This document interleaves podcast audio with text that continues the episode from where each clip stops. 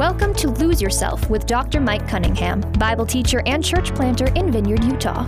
When we lose ourselves in worldly distractions, we lose our value, purpose, and our passion in exchange for temporal experiences. But Jesus says that whoever would lose their life for his sake will find it. Let's learn what it means to lose yourself with Dr. Mike.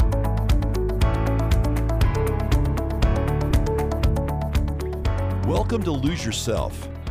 I'm Pastor Mike Cunningham, and I'm so glad that you could join us today. We are in the season of Advent. What is Advent, you might ask? That is a season of expectation and anticipation leading up to the Christmas holiday that represents the incarnation of Christ. Now, that sounds kind of heady, but what it really means is God came, took on human form, and dwelt among us through that experience, lived a sinless life, died for our sins, rose victorious, and in that, we have our hope. It's just that simple. And during this time of consumerism and commercialism, it's easy to lose that. And obviously, we want to be able to love our fellow humans and have a good time and get together as family. But Advent is designed first and foremost to make sure that we don't forget and miss the point of this important holiday season. God deserves more than just one morning where we open up presents and maybe go to a church service. This season allows us to have a time of reflection and introspection and examine ourselves, our faith, and give God the glory that He is due for his gift of salvation and the hope that we have in him. Speaking of hope, there are images in Advent that are amazing. One of the images is darkness. As children, we are afraid of the dark. We're afraid because we can't see. You ask most children, they'll think maybe monsters live under their bed or in their closet, and they have to be constantly reassured. So there's times that we put night lights throughout their room or in the hallways to help guide them. And then also as adults, it helps us from tripping when we have to get up at night as well. The light pierces the darkness. And what we are anticipating during the Advent season is the coming of the light of the world. John chapter 1 begins In the beginning was the Word, and the Word was with God, and the Word was God and he was in the beginning with God.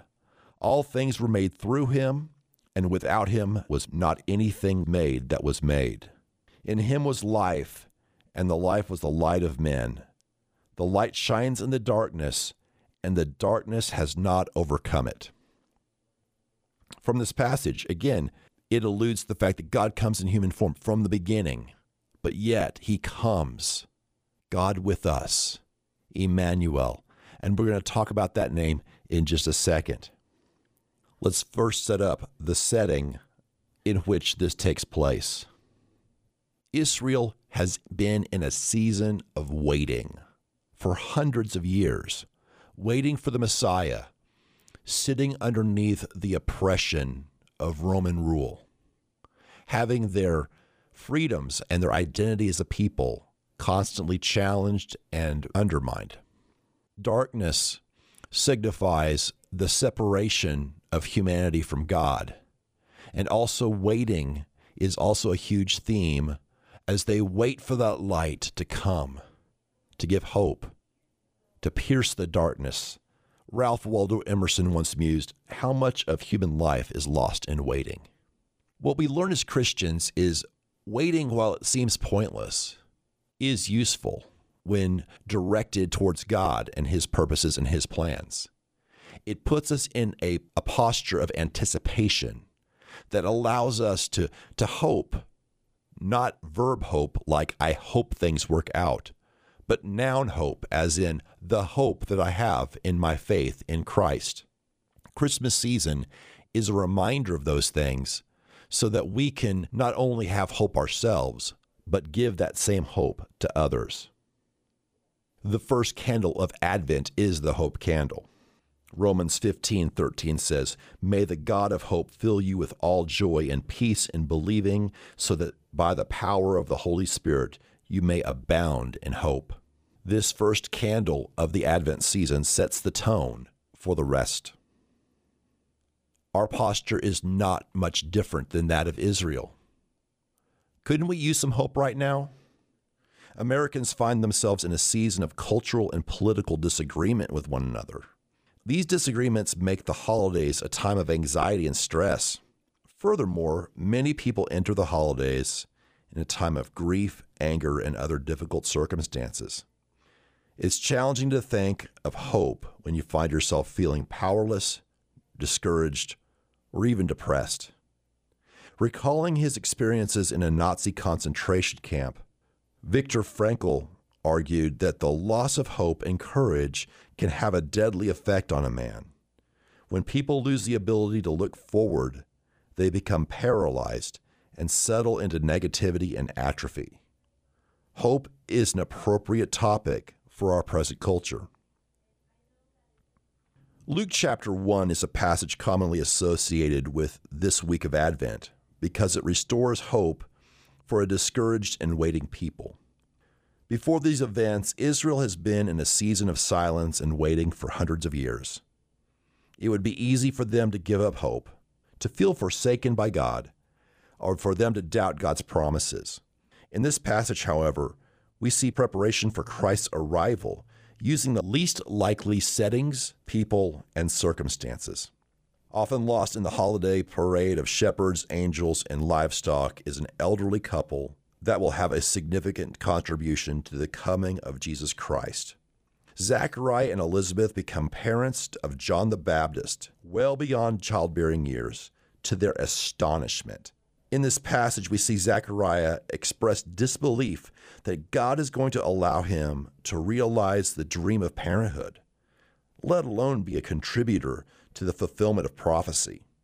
As a father later in life myself, I can empathize with Zechariah's disbelief, but God's plans are better than our plans, and he can use us in spite of our shortcomings for his glory. This John the Baptist that was born of these circumstances becomes the chief herald of Jesus Christ. Mark chapter 1 opens with him saying, The beginning of the gospel of Jesus Christ, the Son of God.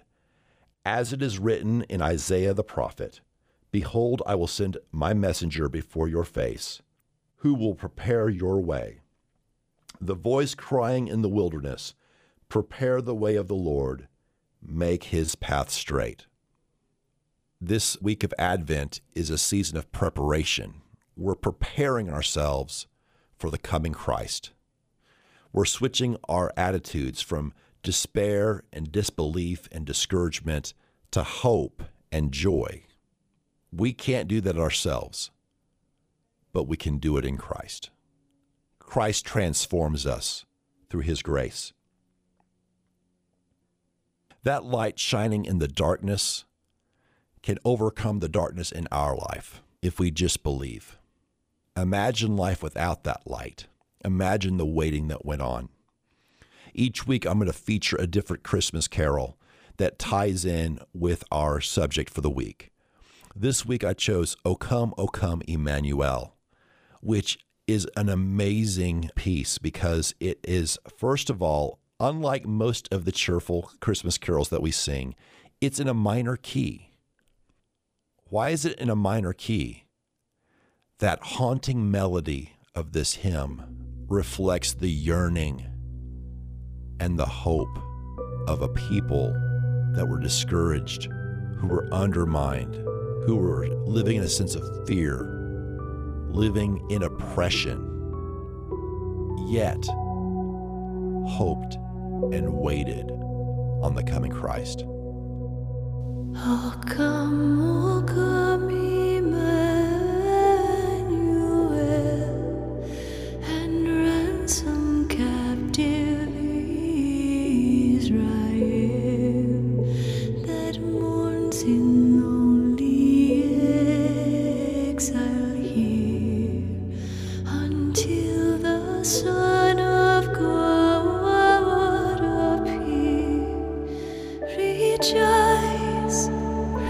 Rejoice,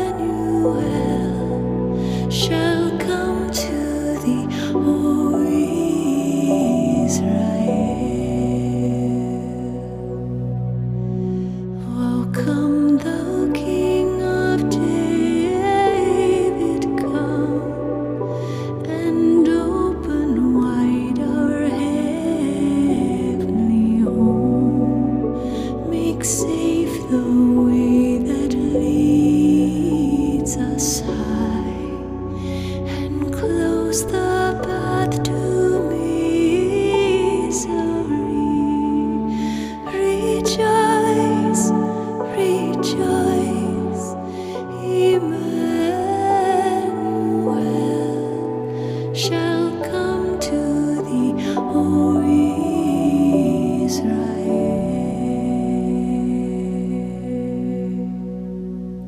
There's many different versions and many different hymns of this O come, O come, Emmanuel, and ransom captive Israel that mourns in lonely exile here until the Son of God appear.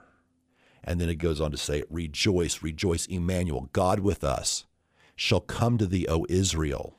It talks about the rod of Jesse, the day spring from on high, the key of David, and Adonai, and the intimacy and the fulfillment of prophecy all lies in the workings of this hymn that gives us a rich and amazing experience in terms of understanding the longing and the yearning.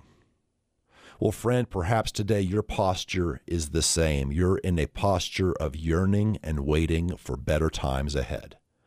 You are processing through difficult life journeys, maybe even doubt and despair, because the holidays are either some of the happiest times in our life, but for many, it's either some of the loneliest or most depressing times of life because it seems that your issues are happening amid everyone else's perceived cheerfulness. Well, friend, I have hope for you today. That Christ came, that incarnation happened, and that hope is available to you, friend. That you do not have to live your life like that hymn in a posture of hopelessness and yearning, and hoping is in a verb, not hope as a noun. That real hope awaits today if you'll believe. The reason for the hope candle not only points to the birth of our Savior, but it also reminds us that God is still working. When we are willing to yield to His purpose and His timing, He can use us beyond our limits and expectations. This week, I hope as we continue in this Advent process, you can draw near to Him and you can know that you have the hope of Christ in your life. Thanks for being here today, and we'll see you on the next Lose Yourself.